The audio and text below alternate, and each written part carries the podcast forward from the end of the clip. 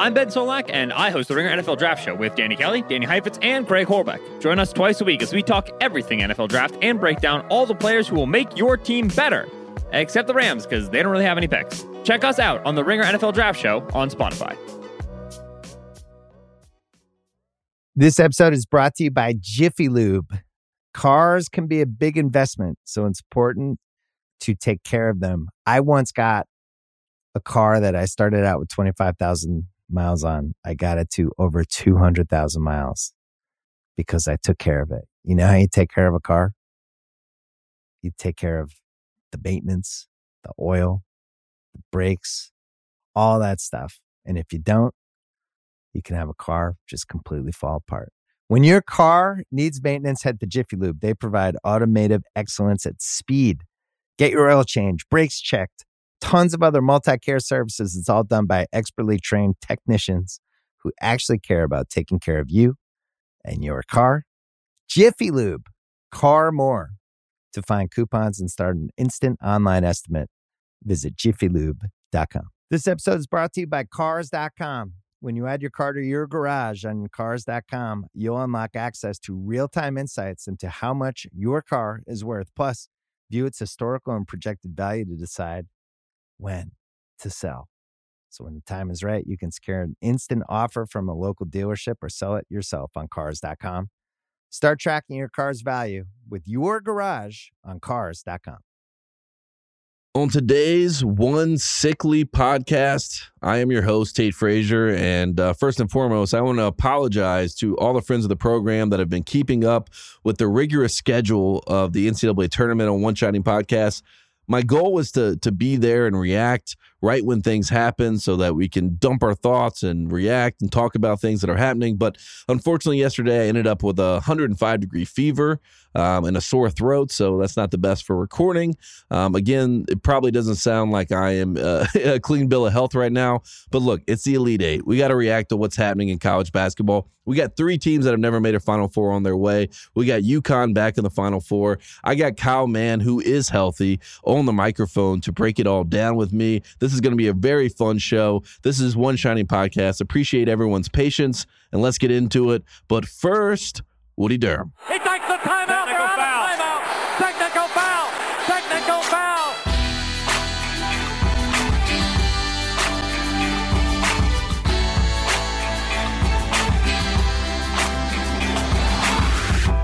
All right. Welcome in. This is One Shining Podcast. And if you can't tell by my voice, yes, I am very, very sick and uh, I've been under the weather. And uh, luckily for me, I have a great producer and I have a great co host here And Kyle Mann. They both, uh, they saw me last night and they said, not tonight, not tonight. And uh, I went home, had a 105 degree fever struggled with that. Uh, but I woke up today. The voice is a little bit better and uh, probably doesn't sound so great to everyone at home. But we had a great basketball games. There's no time to be sick. And uh, Kyle Mann sitting across from me, we just saw a great game. Texas, Miami. Let's start there. Um, we'll, we'll, get into all the details of this, but what an amazing game! I felt like Texas dominated the game, but we come away with Jim Larrañaga's and uh, Jim Larrañaga's second Final Four as a head coach. He went to a couple Final Fours under Terry Holland when he was at Virginia, but um, also the first Final Four in Miami history. So let's start there, Kyle Mann. And thanks so much for putting up with my voice and my sickness and all the other things going on in my life. At 105, is your brain like melting at that point? Is this one of those like your brain kind of becomes like like an egg in a skillet where you uh, you had a look in your eyes. You said it was more of a vi- like a visual thing. Kyle and I both saw you. You had a sort of a I you know this virus has punched me. I'm wobbling a little bit. Right. I'm leaning on the ropes. You had that. It, it was a rocky spoke, fight. it was were, a rocky fight, and I was Yeah. going up against Dolph Lundgren, and he was knocking me out. And uh, funny enough, my girlfriend, she just like pulled the sheets up yesterday, and she's like, "You're on fire." And then got the thermometer, took my temperature. Usually that, means something else. Yeah. Right. Yeah. but yeah. yeah, right, right. That that would be much better. But yeah, that time it was 102, and then as the day wore on, it got to 105. But if, eventually last night the fever broke, and uh, we're all good. We got good basketball to talk about. So enough about my health. Um, this Sure, game started sure. out Yeah. pretty pretty uh, wild. A nine to two run for Miami. It looked great for Miami. I love the versatility of Jordan Miller. And then all of a sudden, the Texas bench, right? They had 21 points in the first half. They seemed like they just kind of took over this game. They were dominating. And uh, all of a sudden, things started to change as we get in the second half. But what was your big takeaway just from the Texas side of things? Because I've seen a lot of people talking about Texas got screwed by the officials, this, this, and that. But in general, I, I didn't think Texas really threw this game away. I just thought Miami kept scratching and clawing and then found a way to win in the end. No, I mean, I think it kind of went both ways. Like you and I talked about early in the game, you know, I thought Texas was getting a pretty good whistle when they were when they were sort of at- establishing the the uh, temperature. There there'll be a uh, there's a buzzword for us today. Uh, they, when they There were kind of setting the temperature of how physical this game was going to be early on. I I had the thought I was just like I just don't um I, I don't I don't see this happening for Miami today. Like it it just looked like the way it was being officiated um that it was going to be in Texas' favor. And early on in the game, you know, it was kind of some back and forth. We saw a little bit of Jordan, like it was an interesting sort of um, pulling the DHO ISO situation where the bigs were just kept ta- taking each other off the dribble, whether it was Bishop for Texas or right. uh, for, or Jordan Miller for for Miami. The game really started that way, where you got the sense that he really liked his matchup. Um, Miami, yeah, I mean, it, it just felt like throughout this game. I think I texted you. I mean, what time? What's the timestamp on that? It was like twelve minutes to go. I, I texted you. It was just like this isn't happening. It was just like you know, Texas, Texas and Miami defensively just profile as very different teams. You know, I like to look at how teams defend in the middle to the late part of the shot clock, and Miami is very middling, middle middle of the road in that way. The, they're you know, like forty second percentile ish, um, but they're awesome in the late clock offensively because they have those scores. You know, the, the fact that they have Isaiah Wong, the fact that they have Nigel Pack, and and then Jordan Miller. Um, but Texas has been amazing throughout the year, and especially in the last few games, um, defending in the middle of the clock because and their cohesiveness throughout this game. I, I thought they just kind of thoroughly they I thought they thoroughly outplayed Miami throughout this game, but Miami just kind of was spinning plates with their individual scores. To me, I thought like a turning point in the game was that Carr injury. Did you sense that? It kind of sensed like our on-court leader, our our defensive sort of anchor, the head of the snake. He, I mean, it looked bad when he Mm. went down and he was kind of grabbing the front of his knee, and he he had that. You know, you want to talk about a I'm on the ropes, look in your eyes. Carr had him. He it looked bad. I thought he was really hurt. Yeah, and he went over to the bike at that point. They cut to his family in the crowd. Shout out to his brother that had the Vince Carter Toronto Raptors uh, throwback shirt Hell on. yeah. I love that. Um, but yeah, when that happened, like you said, Carr done such a great job on Wong defensively at that point. And, you know, he was, you know, kind of initiating the offense. He was the X factor, the threat for Texas. Uh, Sir'Jabari Rice, our guy, was unbelievable um, in this game, too. But the two of them, they ended up putting Rice on Wong later in the game because of Carr's injury. I felt like that was a big thing. I, I just want to say, as a as a kind of big, you know, big picture note on this game, this was high level basketball, and and a oh, perfect yeah. example of that is look, Texas scored eight of their last nine possessions to close out the first half, and that included a Marcus Carr fouled three at the end.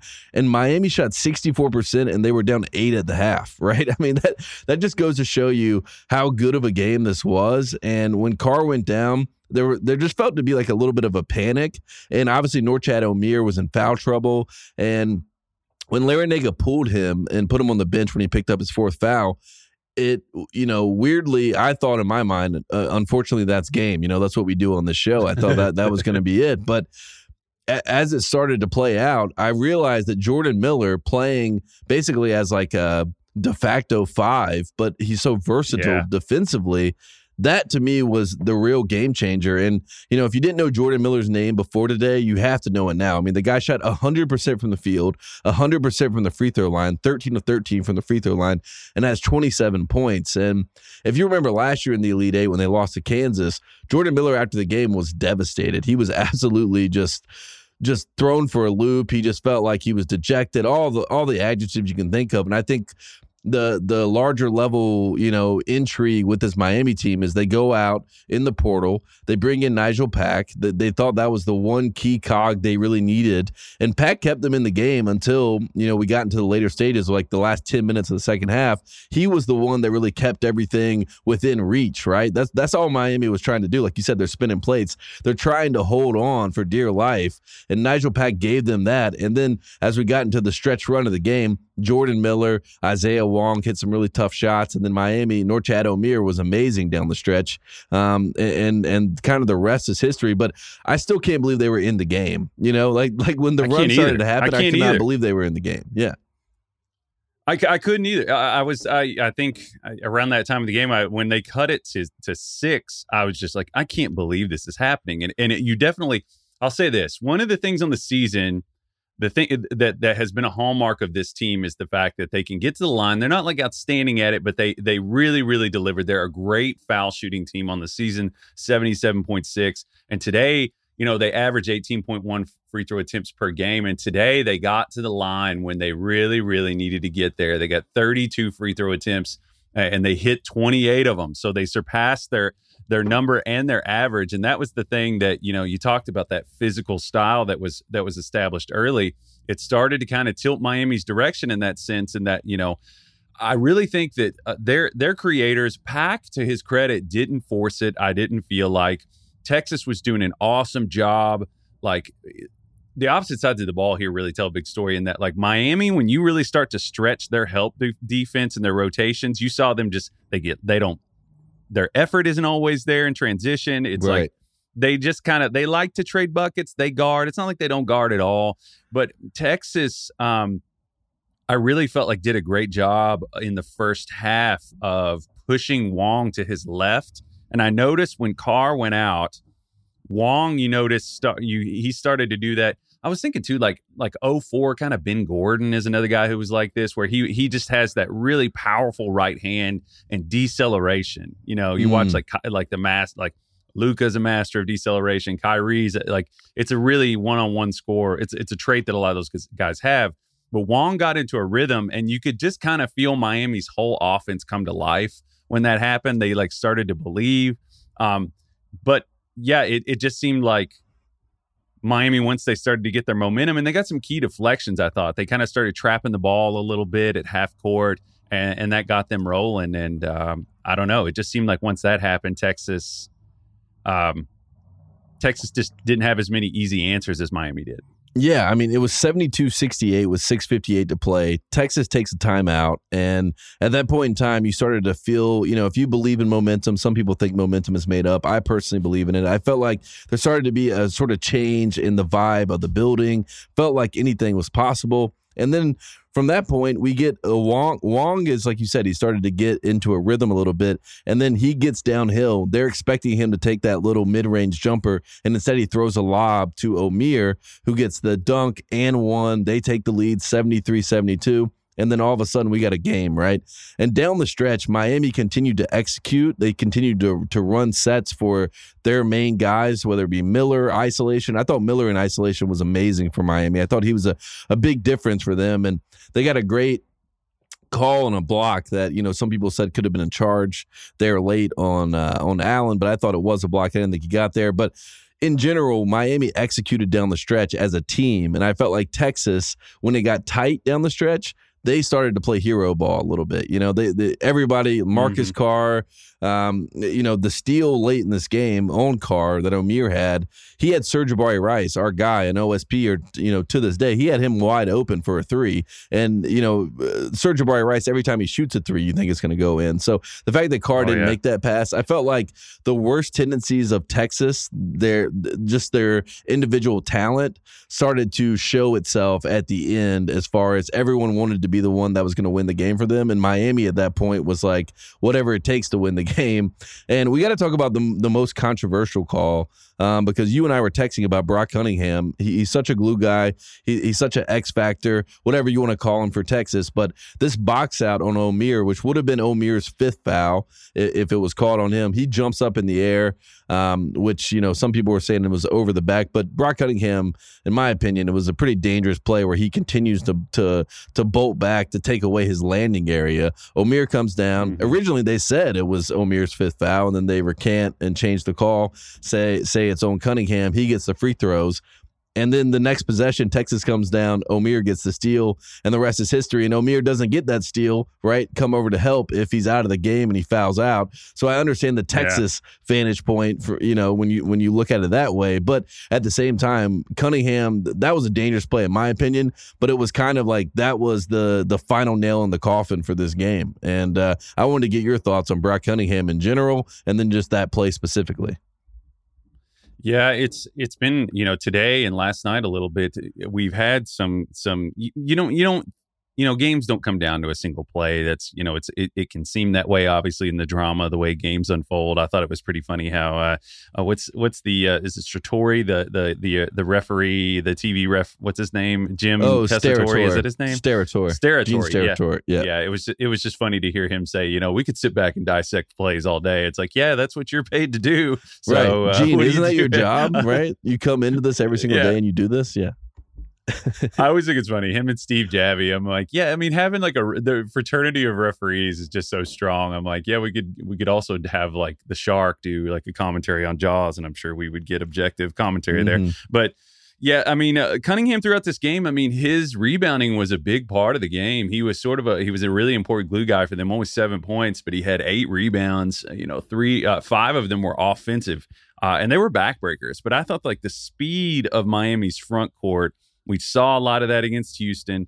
I thought tonight that it, it kind of started to play a factor later in the game. Um, and um, yeah, I mean, I mean, Miami just kind of they they manufacture offense differently than Texas does. In this game, uh, Miami, I had it in front of me just a second ago. Uh, let's see yeah, 19 overall isolations in this game. So they were they lean and yeah, 1.105 points per possession on that, whereas Texas only did six. So they don't really manufacture offense schematically the same way that Texas does. Texas usually tries to work together and create their offense, but Miami does it a little bit differently. Um, I was going to comment. I think that we need to at least pay homage to Sir'Jabari Rice's pump fake, which I'm oh, convinced. Oh yeah would could raise the dead. I'm pretty sure if he like was walking through a, a graveyard and pump faked, like bodies would be reanimated. That's how that's how powerful it is. I I, just, I bite on it at home. Ability? Like I literally will be on my couch and he does. It's, it's, a pass fake and a shot fake. He has both, but every time he does it, you're like, you got me again. And of course, defenders jump every time because he he sells it so well. And I mean, he had a big uh, drive and finish late in the game on a shot fake. You know, and and of course because he's such a good shooter, you have to bite on it. You have to give it its credit. But you're right. That that's uh that's a staple. I feel like NBA scouts when they see Sir'Jabari Rice, they got to respect that. Yeah, I think he did a lot for for his argument to play in the league, and it, it kind of this is a weird comp, but like eh, from a big to a small, like that, like it reminds me of Jokic's pump fake, which is like weirdly mm. exaggerated, and you're always just like, why do people always fall for it? There's just something, there's something about it that you always fall for, but it's it's the commitment, Kyle. It's the commitment every single time. If you I commit to it, then then they believe. That that's all it is. That's all it takes. Um, so shout out to Serge Sir'Jabari Rice. There was one other thing I wanted to point out in this game that I thought was fascinating. Nigel Pack, uh, he hit the Larry Bird shot over uh, the backboard, oh and it God. was waved off. It, that's a college rule, and I feel like we haven't seen that in a while. So I just wanted to give him a tip of the cap because one, we should get rid of that rule, and two, um, that that should have counted in my book. So for all the people yeah. that are upset about Miami winning, they had some things not go their way as well. Refs should be allowed. They should get one card every game. Each ref, they should have a card where they're like, "It's the that was awesome card." You know, that mm. wasn't legal, but I'm gonna I'm gonna throw the flag. We'll we'll make it a flag. I think some refs should have jumped in there and been like, "I'm throwing my flag. That was awesome." Because that should have counted. It was it was just so he made it look like he really meant to do it. he made it look easy that it was a crazy horse shot. Yeah. Yeah. Well, there you have it. Jim Larrañaga and the Miami Hurricanes make the Final Four, and I got a list of uh, of coaches that have done this because uh, this is coaches that have taken two schools to the Final Four. You got Roy Williams, you got Lute Olson, you got Jack Gardner, you got Forddy Anderson, Larry Brown, Eddie Sutton, John Calipari, Lou Henson, Bob Huggins, Frank McGuire, Lee Rose. And guess what? They all have in common. They're blue bloods. So shout out to Jim Larrañaga. He's officially a blue blood coach. He's not at a blue blood program, but he's a blue blood coach. So congratulations to him. Was Rick it, Pitino in there? Did you did you say Rick Pitino? Yeah, I think I, I did. Maybe maybe I okay. uh, maybe I yeah Rick Pitino is in there. Yeah, there you go. There you go. So uh, yeah. Never want to short him credit ever. on Well, I think uh, I think in this list that I pulled up, um, officially he's not because of the 2013 asterisks. You know what I mean? You know how this goes. So yes, Rick Pitino is obviously in there. We all know that. Um, so there you go. Miami makes the Final Four. The first game of the day um, was fascinating as well. This was a defensive battle to say the least. We got the Creighton Blue Jays taking on San Diego State. Um, we have three teams that have never made the Final Four in the Final Four. That just shows how insane this tournament has been so far. Both teams in this game, San Diego State and Creighton, looking for their first Final Fours after making their first Elite Eights in program history. So a lot on the line. Uh, you know, a lot of back and forth in this game. It came down to the end uh, to some drama uh, with the foul call. But I want to talk about um, just to start this, just Creighton and San Diego State. What did you see from Creighton uh, in the first half? I mean, it felt like the game was was being played at their pace a little bit. Um, Kalkbrenner was getting a lot of lobs, a lot, a lot of offensive rebounds. Felt like the Blue Jays looked to be the team that was going to make it happen. Second half starts. San Diego State goes on a 6 0 run. Um, they get a nice lob to Mensah, which kind of was, in my mind, the answer to Kalkbrenner to say, hey, we can go vertical too. We'll match we'll match fire with fire kind of thing. Um, and then from there, I mean, it just felt like things got really tight for Creighton and they played San Diego State basketball. What did you see, Kyle Mann, in this game? And what was your big takeaway?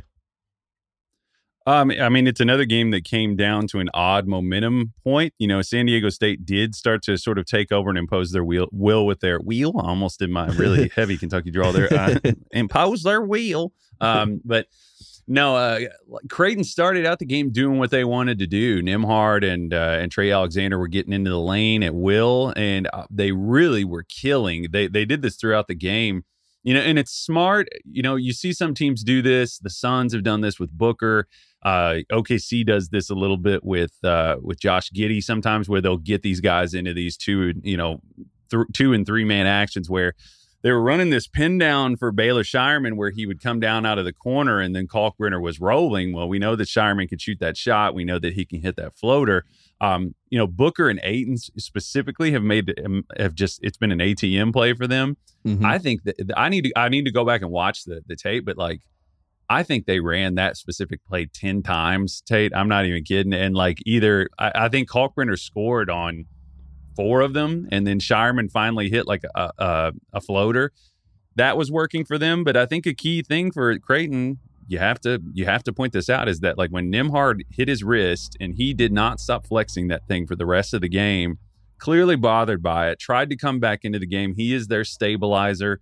He dictates pace. He's probably the only guard on their roster that can consistently dictate pace. We talk about that awesome starting lineup.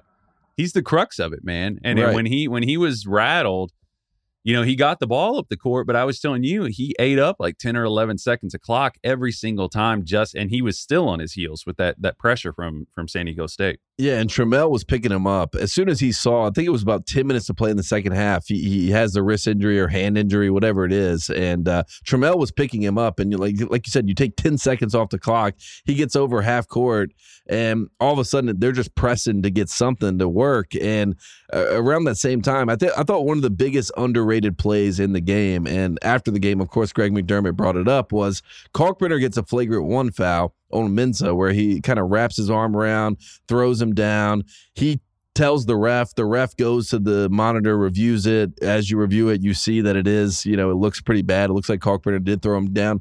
Um, but that was a big momentum shifter in my mind in the game. Creighton was very Those upset were, about that was that. the same sequence. yes. That was the same sequence, right? Like uh, Right. with with Nembhard and uh, that that sequence shifted the game. Uh, sorry, continue.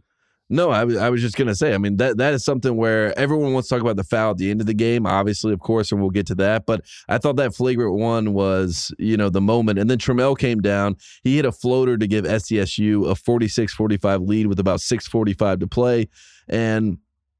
I mean, from there, it just felt like Creighton got a little bit tight. I, I've seen this with this team at times where the moment uh, they're so aware of the history that's ahead of them. This is why Baylor Scheierman and all these guys are at Creighton, right? To to make some history for Creighton. That's the dream that Greg McDermott has kind of sold all these guys. So I, I just felt like they they felt the pressure, and then for whatever reason, San Diego State they just kept you know they were just locked in, and this was the type of game that they wanted to play. Um, the only moment where they kind of showed, um, you know, for lack of a better word, their ass a little bit was the inbounds play, um, where you know they're Oh, up yeah. 56-54 late in the game. They try to throw. I mean, you never throw it towards your own basket, and the inbounds pass literally could not have been more of a perfect pass to Baylor Scheierman. In fact, if you watched it without seeing who threw it, you would think it was a Creighton pass. He ties it at It 56 did look like a Creighton pass. Right. It looks like it looked like a play Yeah. that they would have ran. I mean, honestly. Um, Yeah. So Scheierman gets the steal, gets the finish. We're tied at 56 56. And then we get to the end of the game, which is, um, you know, very controversial. A lot of people have talked about this, but Darrion Trammell, who has been amazing in this tournament, he was great in this game as well. Uh, he gets a handoff. There were some questions if, if feet were shuffled before the handoff. The Aztecs were looking a little shook there at the end of the game, but whatever. Trammell gets the ball. He drives down. He kind of short arms the floater, but upon review, there's a whistle. Upon review, there's a left hand. Nembhard's left hand is on his hip. They call the foul. We get two free throws. Scheierman looks at the ref. He's like, come on, you haven't called that all game and you call it now. Um, all we ask for in college basketball is consistency. I didn't really like the call because I thought the whole game was very physical and there was a lot of hands on hips, on many a shots and, and many a drives all night. But also, upon review, when you see the tape, he does have his his hand on his hip, so there is contact. So by definition, it is a foul. Um, what were your thoughts on that? And uh, you know, obviously, I hate it for Creighton, but also, I mean, it is what it is. This is college basketball, and these things happen. Uh, first of all, just on the basketball level, I was a little confused by the way Nembhard played him. The first time I saw it, I was like, okay, is he? I mean, he's pushing him left. Is he like, or is he trying to just, you know, keep him? In, in my opinion, in that situation, I don't think you worry about like directional preference. I think you just you stay in front of him and like Right. like just guard your yard and like just keep him out of the lane. Any any middle there is bad, whether he's going left or right. And you know, the moment that Tre- Trammell beat him, um, Nembhard started like grabbing. He's before the foul even happened. Nembhard started guarding with his hands. He was already. You could tell he was in trouble. He knew he was in trouble. You know, Trammell goes up in the in the air and he's shooting that ball. He had his hand up on his hip, and, and Creighton that subsequently will dip. I'm sorry for that joke. We're going to keep moving, but that I mean, I, it's hard to know if he like affected. Do you even know that song, Ta- Tate? I'm older than you. I put your hand up on my. Uh, I'm, I got I'm it. over. I got it. I got it. I, I'm not saying Okay, I, sorry. I, I, it clicked like two beats after the fact. That's why I maybe laughed a little bit late, but I got it. Don't worry. I appreciate that that uh, that pretending there. I know Kyle knows that song. Anyway, uh, I'm sure that's on t- Touch Tunes at uh, at the Frolic Room. But for sure. so he, it's hard to know if he affected the shot. For me, I was just kind of like uh, moving from there. I thought he I thought he guarded him a little odd. I don't know that the shot would have like gone in. Um, but you know, I thought that they were going to have a chance to maybe move on and you know move to overtime. You know, so San Diego State. If you're talking about like the spirit versus the letter of the law type argument here, which is going to transition to my next favorite part about this, uh, which was the subsequent analysis that was going on on CBS on the panel. Um, I've never heard Clark Kellogg raise his voice the way he did when they. Did you hear that section where Kellogg was talking about the play? And he legitimately raised his voice. I'm going to pull the clip and put it on Twitter. Um, he was he was annoyed by it, and you just heard all the kind of different. Um, I don't know. You, you hear some people sometimes when like in in a pickup game, you know, you'll hear different philosophies about like, oh, I don't call anything, I call everything. There's there is this like thing outside of the letter of the law that basketball people talk about where it's like, don't call this in this situation. Even in Right. even in unorganized basketball, you have that. It was really cracking me up to hear uh, the the panel discuss it. You know, at the, after the game. Yeah, Charles Barkley and I were uh, we had the exact same opinion, which is always, you know, sometimes I feel really good about that. And sometimes I start to question my own opinions. But I mean, he kind of just said that situationally you don't call that there, and I don't even know if it's situationally you don't call it.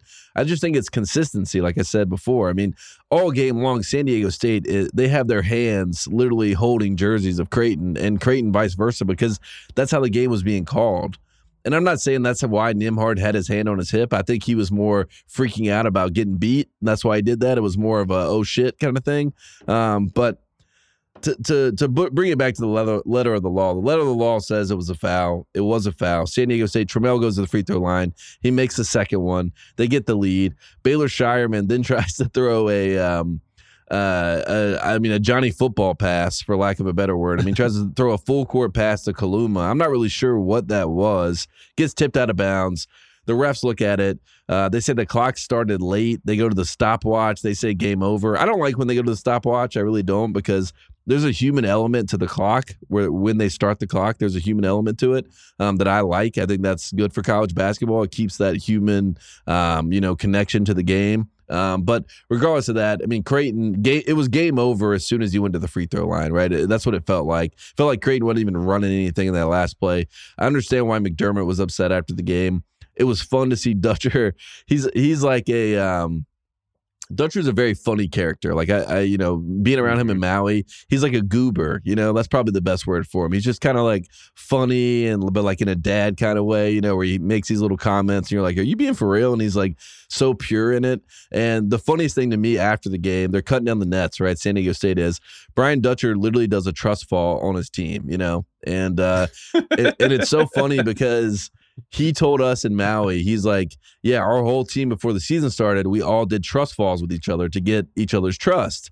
And I was like, "What Just is this?" Corniest like, youth group shit. Yeah, yeah. I'm, I'm, like, "What is going on? Like, what what is this? The Office, right? Like, what is happening?" Um, but the the fact that like he did that, but it was so genuine and pure, right? That his teammates uh, or you know his team and his coaches and they all know it's coming from a good place. I just thought that was like a nice full circle moment for Brian Dutcher. I'm excited for Brian Dutcher and San Diego State and if you're the Pac 12, you got to call San Diego State tonight. You got to be like, we need you guys in our conference because uh, we can't get, you know, we, we, got UCLA and USC leaving. And we need someone else that can get to the Final Four. You guys just proved that you can. So let's make it happen. And uh, one other note on San Diego State, which I, I thought you would enjoy this, Kyle, man. Because they're Jordan brand, they can't wear Kawhi Leonard shoes because he's New Balance now. And uh, when they signed the Jordan deal, uh, Kawhi was obviously Jordan brand, but I think the deal runs up in 2025, and then there'll be New Balance probably if Kawhi makes that happen. But it's funny that like a lot of these players probably would want to wear Kawhi's shoes because of that you know relationship. He goes down to San Diego a lot. Um, he's been in practices and all these types of things. So I thought it was funny. And then I saw Jayson Tatum tweeting about how honored he was that uh, San Diego State was wearing his shoes. And I was like, well, a little caveat here. I think they would probably wear Kawhi shoes, but they can't. I that's it's sweet how um, excited Jayson Tatum is about having his own shoe. It feels like really genuine. Anytime he talks about it, I'm just like I I, I think it's kind of charming. But um, yeah. Uh, also, quickly, I I like a lot of the New Balance basketball stuff. I just want to throw that out there. But uh, the the flip side of this, you know, not that San Diego State really, as a brand, is ready to replace a USC and a UCLA. There's a lot of there's a lot of years there, and a lot of decades, but the, the flip side of this is this is just really really one of the more heartbreaking law you know it's it's like kudos and you give credit to, to san diego state for sure. They've played good basketball. It's incredible that they're in the final four. I can, honestly I, I don't know who picked this final four if anyone did. I don't think anyone did but uh for creighton this is tough man because they led you know the last lead that, that san diego state had was at 16 15 in the first half and they didn't lead again until the second half at the 644 mark uh, left in the game where they went up uh, 46 45 creighton you do everything right. You, you play a great game. I thought kalkbrenner w- did a great job playing and drop. He did a great job not committing fouls I thought that his fatigue, I told you, I thought his fatigue was going to play a factor down the, the stretch. You watch him trying to go for some of those buckets in the lane. I thought fatigue was a factor for him, for him there. Um, it was just tough. It, it, it was you, you, just felt it. I don't know. You see a lot of teams lose in March over the, over the years, but this one just felt like a real dagger for their for where they were they're headed. You know, um, I don't yeah, know. Feel, ba- feel bad for Creighton fans. I do too, and especially because the bracket kind of broke for Creighton a little bit. And uh, the good news, if you're a Creighton fan, is all the guys, your starting five, all have eligibility left, right? They can all come back, and I think there's a chance that maybe that happens. We'll see. Also, the one knock on Creighton all year was that they didn't have depth. And that kind of showed itself in this game. You could see that they were gassed. You could see guys pulling at their shorts. And San Diego State was just making things happen. And uh, you know, shout out to shout out to San Diego State. We we feel for Creighton. This episode is brought to you by Hotels.com.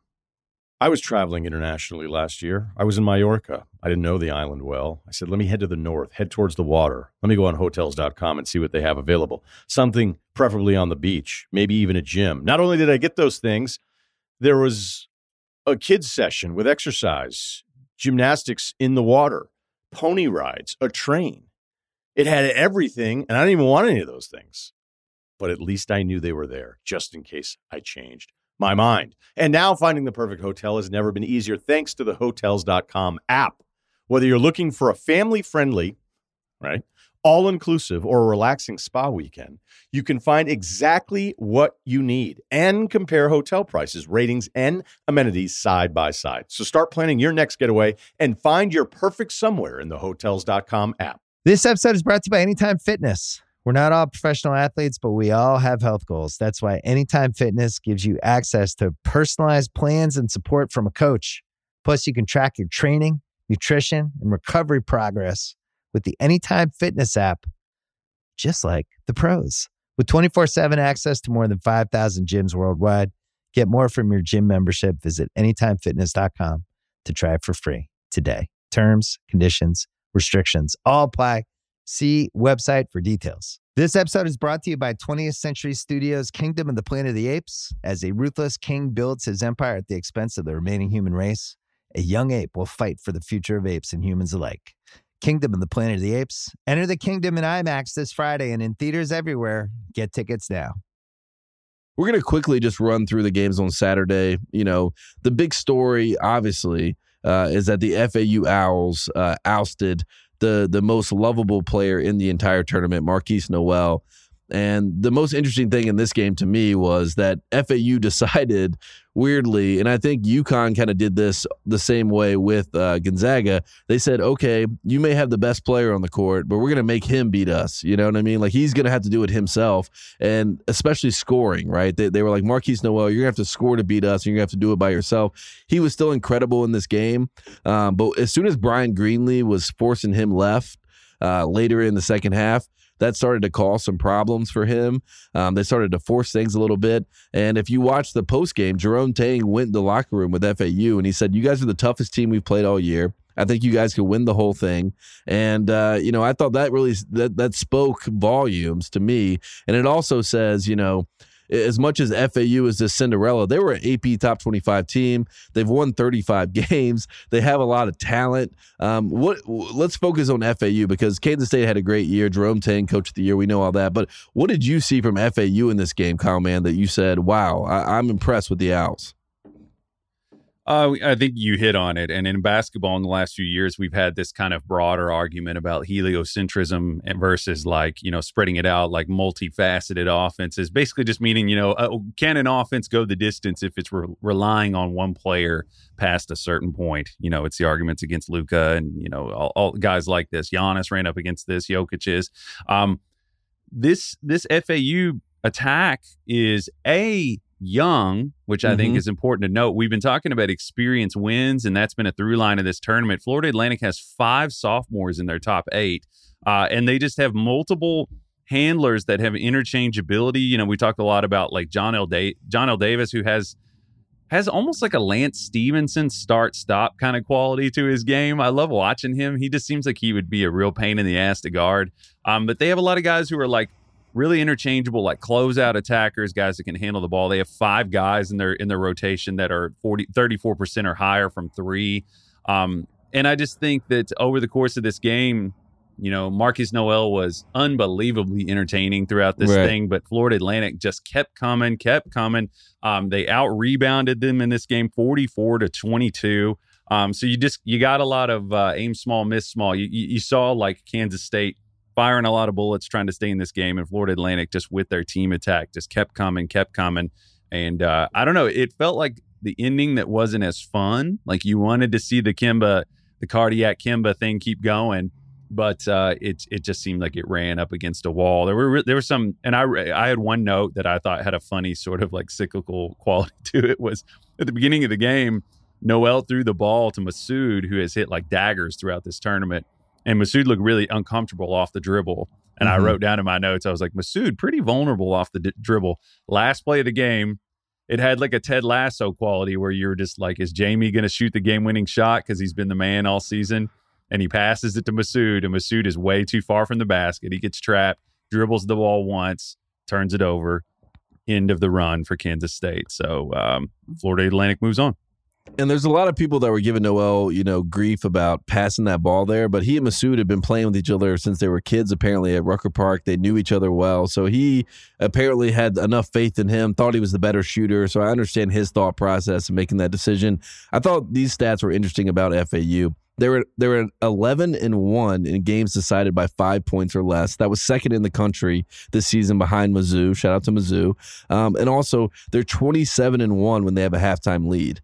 And when they went in with the lead at halftime, I saw that stat and I said, oh, well, that does not bode well uh, for Kansas State. Then after the game, Dusty May, um, I'm guessing he was talking about us because we did our Elite Eight power rankings. We had FAU as the eighth team. We both did.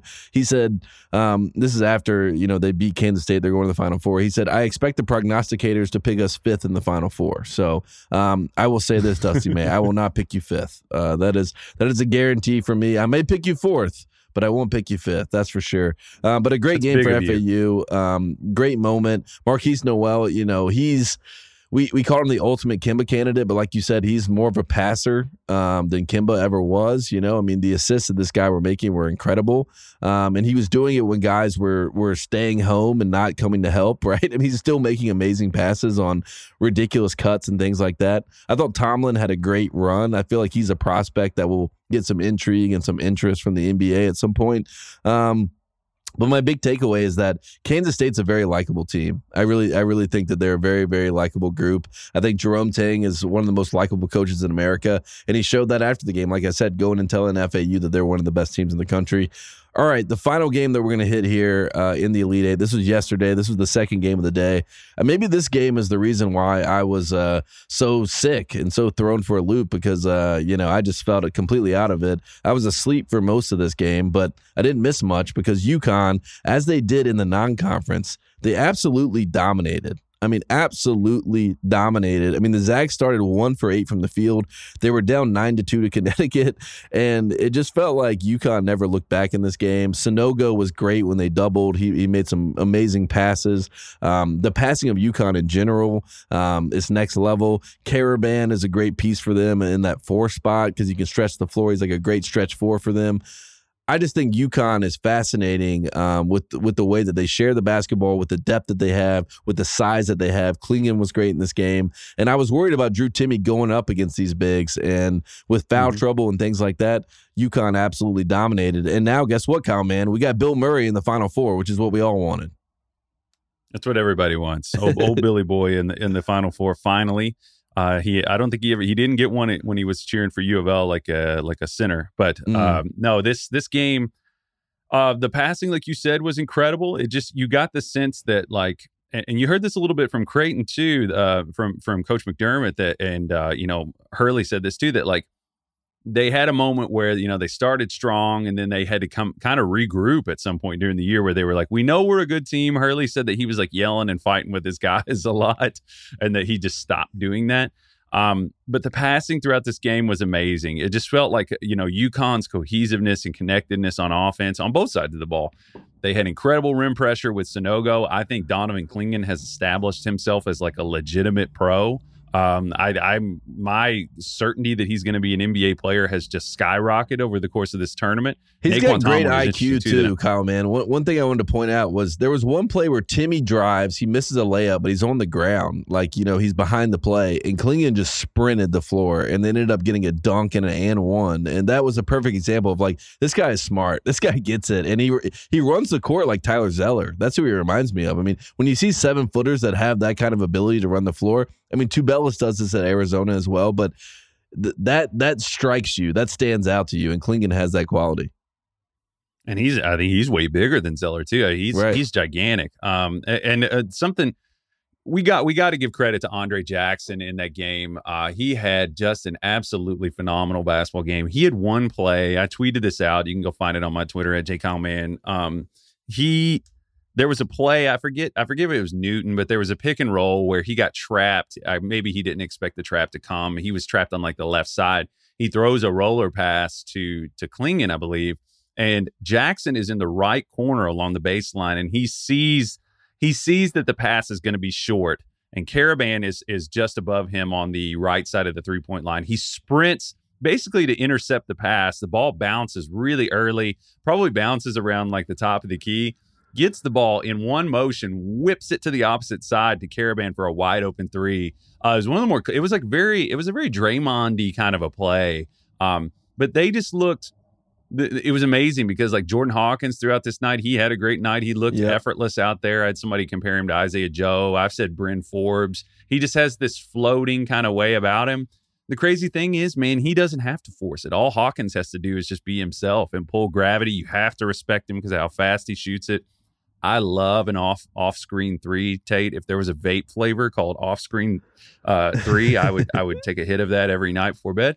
Um, he uh UConn just looked dominant, man. I I don't uh do you see anybody beating them right now? I mean, they're playing better than anybody. I don't think there's any question. Yeah, I mean, honestly, the team that I was excited to see play them because of their bench and their depth was Texas. Like Texas had the bench, I thought, to match up with the matchups of UConn. I thought that that would be like a great chess match between those two coaches.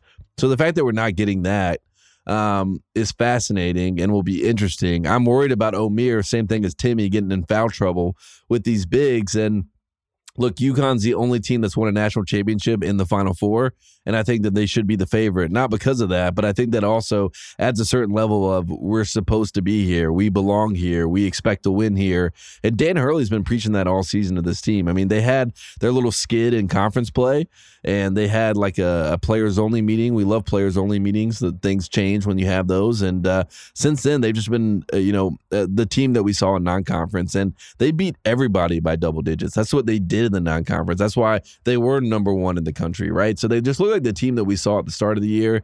I think Tristan Newton, I think the the ball handlers and the the responsibility of initiating the offense has been spread out a lot with this UConn team. So you never know where you're, where you're getting your hits coming from. And if they can play inside out, they have the shooters for it. I, I really think that they're going to be tough to knock out. And I wouldn't be shocked if UConn comes away with a national championship. And every single stat you see is like First time UConn's done this since 2014. It's like, what happened that year? First time UConn's done this since 2011. What happened that year? First time UConn's done this since 2004. What happened that year?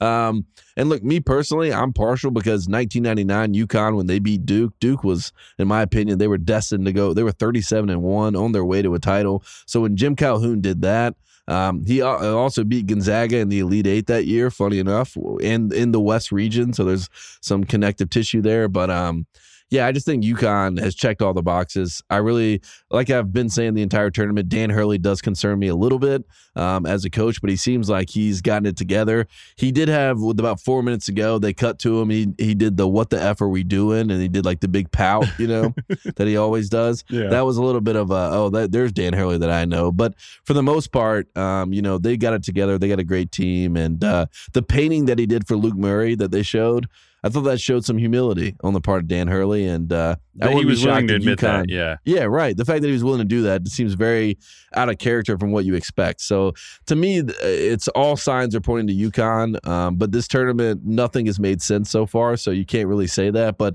if you had to pick a team right now as the favorite in the Final Four, I think Connecticut checks all the boxes. Yeah. A couple just like bullet points here that I think are important. You mentioned UConn in 99. UConn is on the verge. If they do pull this off, they will have one in 99 and in, in, in 04, and then they'll have the ones in 11 and 14, obviously. That would be five titles since 1999 with three different coaches, which is unprecedented. That's not happened. Right. That hasn't happened in Kentucky, UCLA, North Carolina, any any of these blue blooded schools. Um, they're kind of, I mean, like they're kind of doing the Duke thing in a way that we don't really give you know they don't have the same kind of pedigree i guess it's because they've had some of the dip you know they left their their conference and things like that uh for you know this is the end of the Drew Timme era you know Drew Timme picking up that fourth foul on the stupid discard i don't care if it was a foul or not i, I don't have a lot of sympathy for people who box out with their hands it was just a stupid play but for gonzaga Uh, season low in points at 54. Their previous low is 63 against Baylor on December 2nd. Mm. And uh, it's a team also that that Texas crushed. Um, I, I just think the end of the Timme era is a sin- significant thing. Tate, you know, the the bigs, the they weren't the bigs that we thought. You know, we we had all this attention on these these name bigs. Bigs have mattered, just not the ones that we thought. Yeah, and I still think that there's a chance uh, that Drew Timme comes back. I really do. He has one more year of eligibility. Everyone wants to write him off, but I think he could come back. So shout out to the bigs. Also, uh, one one big shout out before we get out of here. I want to shout out Rick Pitino because Rick Pitino was leading UConn at halftime. I'm like, you know what I mean? Oh, Like, yeah. Look how UConn has absolutely blitzed every. I mean, granted, they ended up winning by double digits, but their average their average margin of victory is 22 and a half points right now. And Rick Pitino led them at halftime with Iona. So shout out to Rick Pitino. That's my big It's picture kinda- shout out. It's kind of like when Captain America grabbed Thanos' fist for a second, and, and Thanos, you saw his eyes get serious, you know, and you, you were like, oh, Thanos is going to crush him. But, you know, Captain America, uh, you know, Rick Pitino is Captain America, Tate. It's kind of the, the point Mm-hmm. We that I'm him. making. He's Yeah. America's coach. We love him. I just, you know, I, I think that he needs all the credit. We never want to short him credit and, and seize every opportunity to give him credit. Right, and that's it. Um, all right, well, that's been the Elite Eight. All the coaches say the Elite Eight is the hardest uh, round to win in the NCAA tournament because it's the midway point. It's the time that you can say, okay, we've done our duty here. We've made it far enough to get our respect, but you really got to keep fighting, and then it's a whole nother tournament once you get to Houston. Um, so shout out to all the teams that made it. Got four, three teams for the first time in the Final Four. We got UConn back in the Final Four. That's good for basketball. I know that the haters out there will say, "Well, no one's going to watch that Final Four. Check the check the TV ratings." Da da da da. Who cares? It's going to be good basketball. These are really good basketball teams. I could talk myself into any of the four winning the championship, even though I think UConn, like I said, is the favorite. So that's fun. Um, Kyle, man, anything else before uh, we get out of here? Because Kyle, our producer, Kyle, has to go do Ryen Russillo and Bill Simmons. So we got to get out of here ASAP. Priorities, Kyle. I mean, seriously, which one's more important, this show or Bill Simmons and Ryen Russillo? I'm just saying. Uh, it pains me that Justin Verrier is happy right now. He's one of my mortal enemies, Justin Verrier. So Mm. I'm just gonna. It's a terrible day for me that my enemies are having a great day. but um, I love college basketball. I'm sure we can have a, a more of a conversation about the. You know, De- De'Aaron Fox and the bickering that's going on within the basketball world. Like college basketball terrible. The shot making. You know, we can we can talk about that. Maybe my little voice there indicates how I feel about this already. Right. But uh, I'm excited about the Final Four because I always am, and I cannot wait. And to talk about it with you, Tate.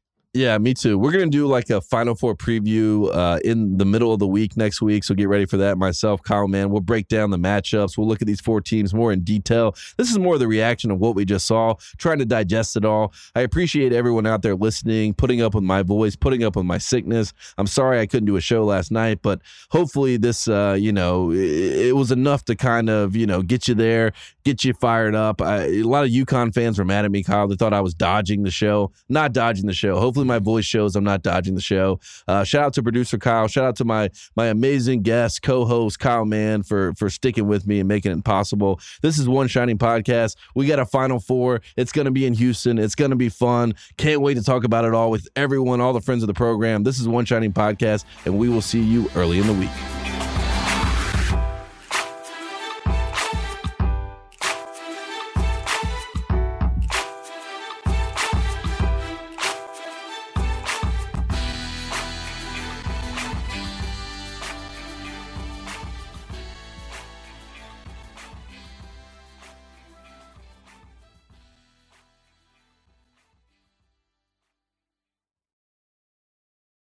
This episode is brought to you by State Farm.